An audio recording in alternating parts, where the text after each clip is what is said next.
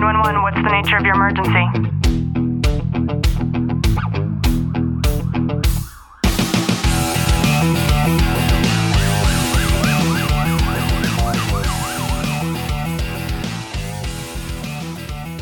Welcome back to the Tactical Living Podcast. I'm your host, Ashley Walton. In our last episode, we had Mr. Brian K. Bishop join us, and he shared with us a little bit about his origin story and what had led him to becoming a police officer in the first place. And we are so honored, Brian, to be sharing space again with you, and we thank you for coming back onto our show. Thank you. Brian, how are you today? I'm doing great. Thank you for asking. Good. In our last episode, you said something very quickly, but it's something that sat with me. And you made mention that during your first marriage, it was it was to the point to where you started to notice your first signs of PTSD. And if you don't mind, can you just share with us a little a little bit about in retrospect now what you identify those those self triggers to have been? Truthfully, the first marriage, I didn't identify them really well. I knew something wasn't right. I was kind of short tempered and coming home and venting a lot and just, I guess, not acting normal.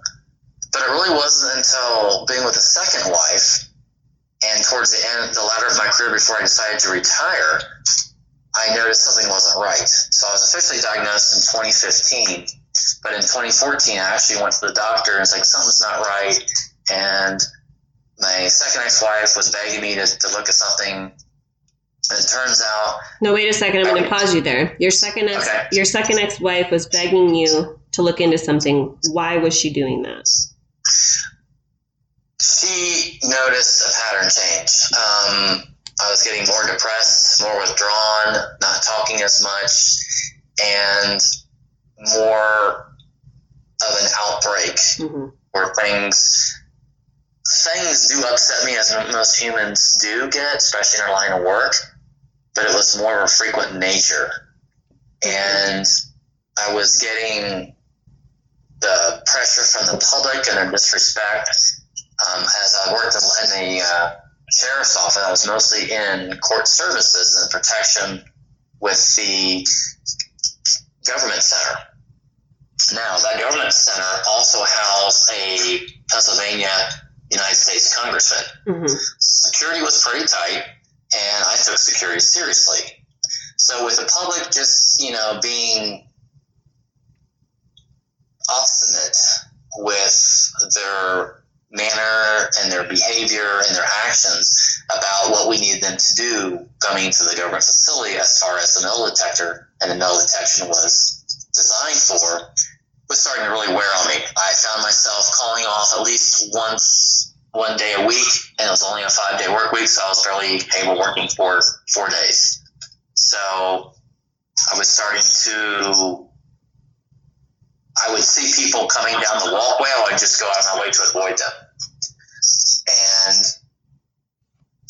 then on the home side of it, you know, my ex-wife, I learned later learned after the divorce, was officially had bipolar, was had the bipolar syndrome. So that didn't help. She had two disorders coming together, and one was about to explode because it just was not working out. And there was other reasons why the marriage failed.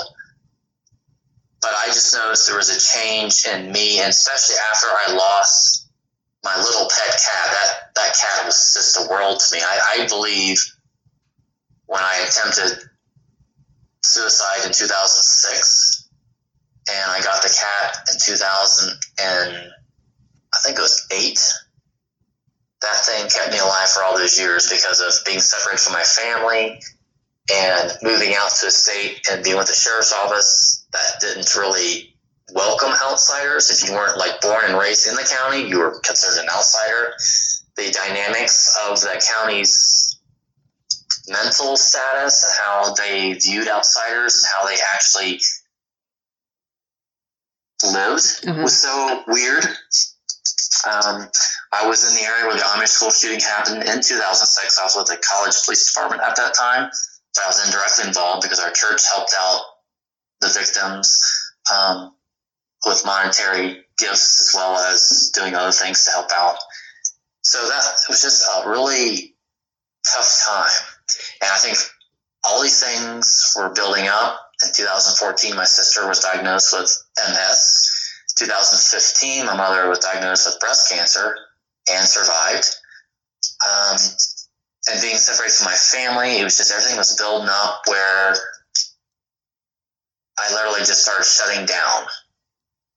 And even other people, my mentors I've mentioned in some of the group chats and videos, noticed a difference in my demeanor, my voice, and in fact, one was saying, I'm concerned about you. You sound seriously depressed. I was like, I really am depressed. And I tried medications for like a hot second, and that didn't make me feel at all like I was myself. So I immediately stopped that and just started having the will to fight back and to try to get through this. And that that's a lot, right? That, that's really heavy, and I, I appreciate and value you for sharing that. And one question that comes to mind is you had you had made mention that in 2006 there was an attempted suicide, but then you also said that there were things that you've tried to try to allow you to get better. What was that point for you personally to where you made the decision to try to get better? to really get serious about it was when I decided to retire in 2015 From Um, law enforcement. from law enforcement, period. so I went to human resources. I talked to them and decided what was going on. And they knew how petty. Police, let's let me back up. Police departments, we are a bunch of crybabies. Okay, we're all tough cops out there, but in general, we are the biggest bunch of babies. We we might we get mad because if we don't get the new cruisers to drive for the shift, or the sergeant didn't bring in donuts for all. I mean, we really are a bunch of babies. I have And something to interject there because I interviewed somebody. I'm not going to say who she was, but during our interview, she made mention of the fact that she's going to be on a SWAT team one day. Like it's going to happen. And she's a, she's a deputy. And she Uh-huh. made a comment saying that her biceps are bigger than most of the people on the SWAT now, anyways. And that comment upset the entire SWAT team to the effect where I had to edit that out of our show. No, I believe that because, and I think I know because the Facebook has like friend requests, suggestions, and Uh-huh. I've seen one. And I'm like, in, wow, you're more of a man than I'll ever be. So that's great. yeah, so you're definitely right been- on with that. There's been no friend requests on either parties, and I think I know who that might. I don't know if she's in her group, but it's come up on a on a traffic page on the. It's like whatever. So, So, so you go yeah, into we're- human resources, you're expressing this. So I'm expressing to the resource lady, she knows how petty things are, and they actually took a B29, which is a target, paper target that we use for law enforcement. It's a life size target. And my ex-wife was in the Hawaii things, in the Hawaii setting, so I always wore Hawaiian shirts because we had to come in in civilian clothes, dress in our deputy sheriff's uniform and gear, and then change out of when our shift was over. Now, some departments let you take it home, blah blah blah. You can take cruisers home. It depends on your agency's policies.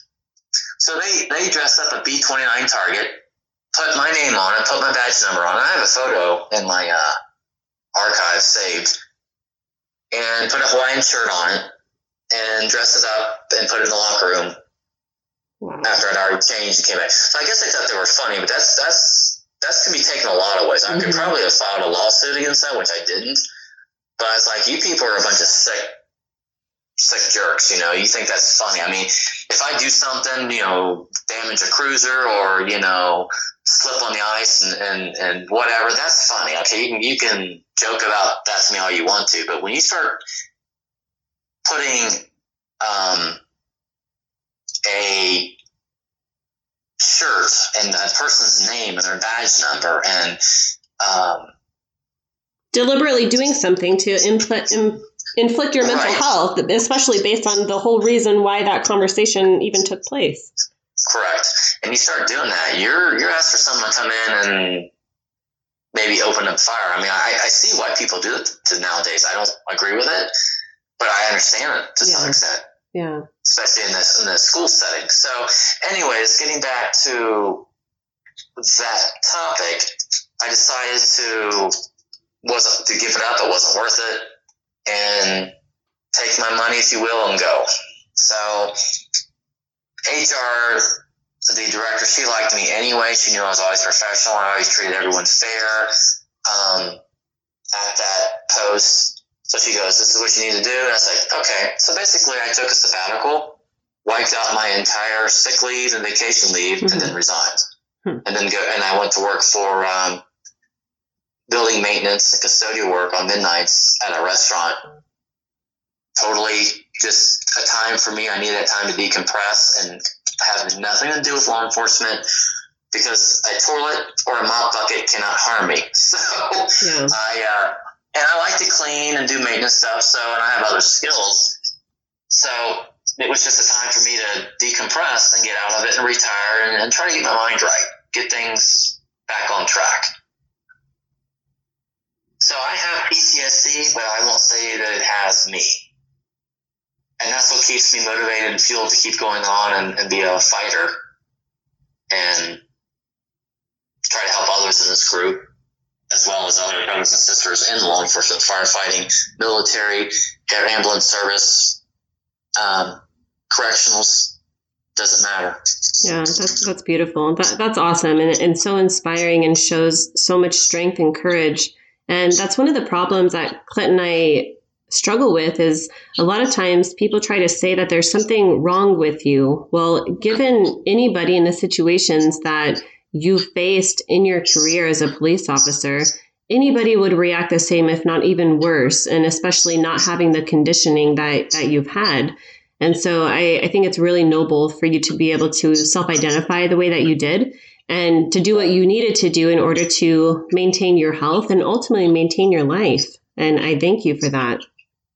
I did have a mental health specialist who was a friend of mine in the county. And Jennifer said to me, she goes, Brian, I'm concerned about your mental health because I'll explain to her a lot of things I've gone through. I had a friend who was our neighbor with my second ex wife in PA. He passed away. Um, and I could even cry for two months. Um, I suspected foul play from his girlfriend, but I couldn't prove it. Um, it was ruled natural causes of a heart attack, so I had to live with that. But I pushed for the coroner's office, who I had connections with, to investigate that and to do a uh, toxicology on him, which they agreed to do. So, but Jennifer goes, "I'm concerned about your mental health," and I kind of just I was in macho mode, if you will. Us guys have that problem from time to time, and I thought, no, I'm fine. No, I wasn't fine.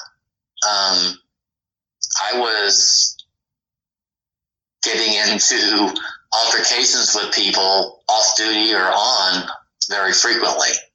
But I knew where the line was not to cross it. But sometimes I scared myself that I could have snapped and just either physically harmed that person or even worse. Yeah. So I so Jennifer was right to identify that being in her profession with the county.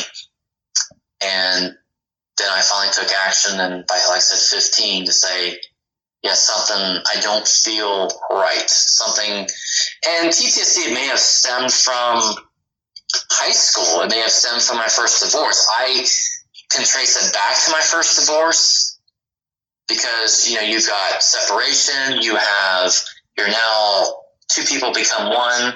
Now you're separated. Now your identity has changed. Now your finances have changed. Everything about you has changed because of another person's decision and that was hard. So maybe it started there. It's hard to say when it actually started, but it actually started to snowball. Till 2015, I almost had a breakdown and had to get out ahead of it without identifying it what it was, or without getting help, or even trying medication for a brief second to realize I can get through this. If something is not right, and I have to agree with Clint. And I'm going to have to change my verbiage and my way of thinking. It's not post traumatic stress disorder it's post uh, traumatic stress injury. It's injury to your mental health. It's not a disorder. Yeah, we actually first heard that coined by Jay Wiley um, Okay. from the Law Enforcement for Life radio show. And I absolutely believe that it, it should be viewed that way. And it, it's a part of changing the stigma, is changing those labels. And Correct. to wrap it up, Brian, if there's somebody listening to this and they might be in that same situation or feel the same way that you were back in 2015, what advice would you give to them? Know that you're okay. It's okay to feel this way. It's an injury. It's not a disorder. Please do not self medicate. Please do not take matters in your own hands. Please get a person who can come alongside you who understands it, which I didn't have because I couldn't trust my own partners because they were doing things, as we mentioned, they thought were jokingly, but was actually mentally cruel, as well as other things behind my back. Um, no, you're not alone. There's this group, which is us in this group. Um, counseling is not a bad thing. Swallow your pride. Go to your department. Figure out your your um, policies, procedures.